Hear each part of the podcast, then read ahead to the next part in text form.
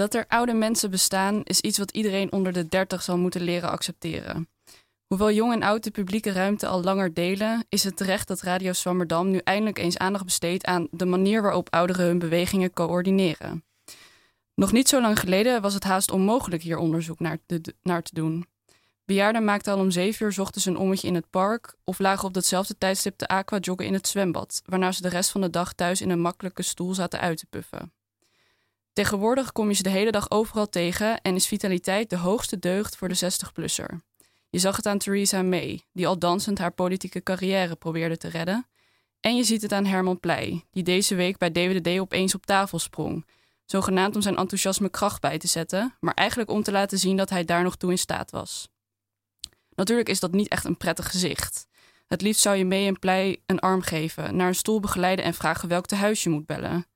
Toch vallen hun dappere krachtinspanningen in het niet bij de sprongen van de man die in zijn eentje meer ouderen op de been krijgt dan Nederland in beweging, Henk Krol.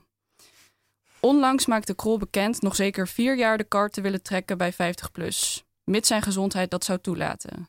Of het hier nou ging om zijn fysieke of geestelijke gezondheid liet hij in het midden, maar riskant wordt het natuurlijk als de eerste het wel toelaat en de tweede niet. Dat dit eigenlijk nu al aan de hand is, werd pijnlijk duidelijk in een, nieuws, in een nieuwsuuruitzending van eind oktober. Wat was er gebeurd? Henk Krol had een reisje gemaakt. Dat klinkt misschien irrelevant, maar Krol was niet zomaar met een club leeftijdsgenoten in een bus naar Lombardije afgereisd of op een riviercruise over de Moesel meegegaan. Nee, Krol wilde naar Azië, zoals jonge mensen ook naar Azië willen voordat ze dat hun maag-darmkanaal eigenlijk niet meer aan kunnen doen.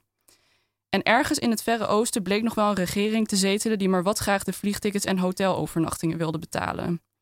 Taiwan, volgens de Volksrepubliek China een afvallige provincie, had in het verleden al honderden brieven naar willekeurige Nederlandse gemeenteraadsleden gestuurd. Met de vraag of ze niet alsjeblieft een keer wilden komen kijken hoe goed zij het voor elkaar hadden in hun niet erkende land. Maar helaas, de volksvertegenwoordigers in, volksvertegenwoordigers in Appingedam, Eersel en Heilo toornden niet aan de wil van Peking. Toen Krol zijn komst naar Taiwan bevestigde, liet het staatshoofd dan ook direct zijn stoffige ontvangstkamer opboenen, de kanonnen klaarzetten voor de eresalvo's en het leger een aantal nieuwe marsen instuderen. Eenmaal terug in zijn twee onder één kapwoning toont Krol op zijn iPad trots de foto's van zijn staatsbezoek. Behendig swipet hij heen en weer langs de verschillende kiekjes die allemaal duidelijk maken dat hij werkelijk als een soeverein is ontvangen. Dit ben ik met de voorzitter van het parlement, hier met de minister van Buitenlandse Zaken en hier poseer ik met de premier. Oh ja, en dit is de homobeweging. Het programma zat echt stampvol. Toch horen we deze oude baas niet klagen en laat hij zelf zien hoe hij na een hele dag handen schudden nog tijd kon vinden voor zijn eigen doelgroep.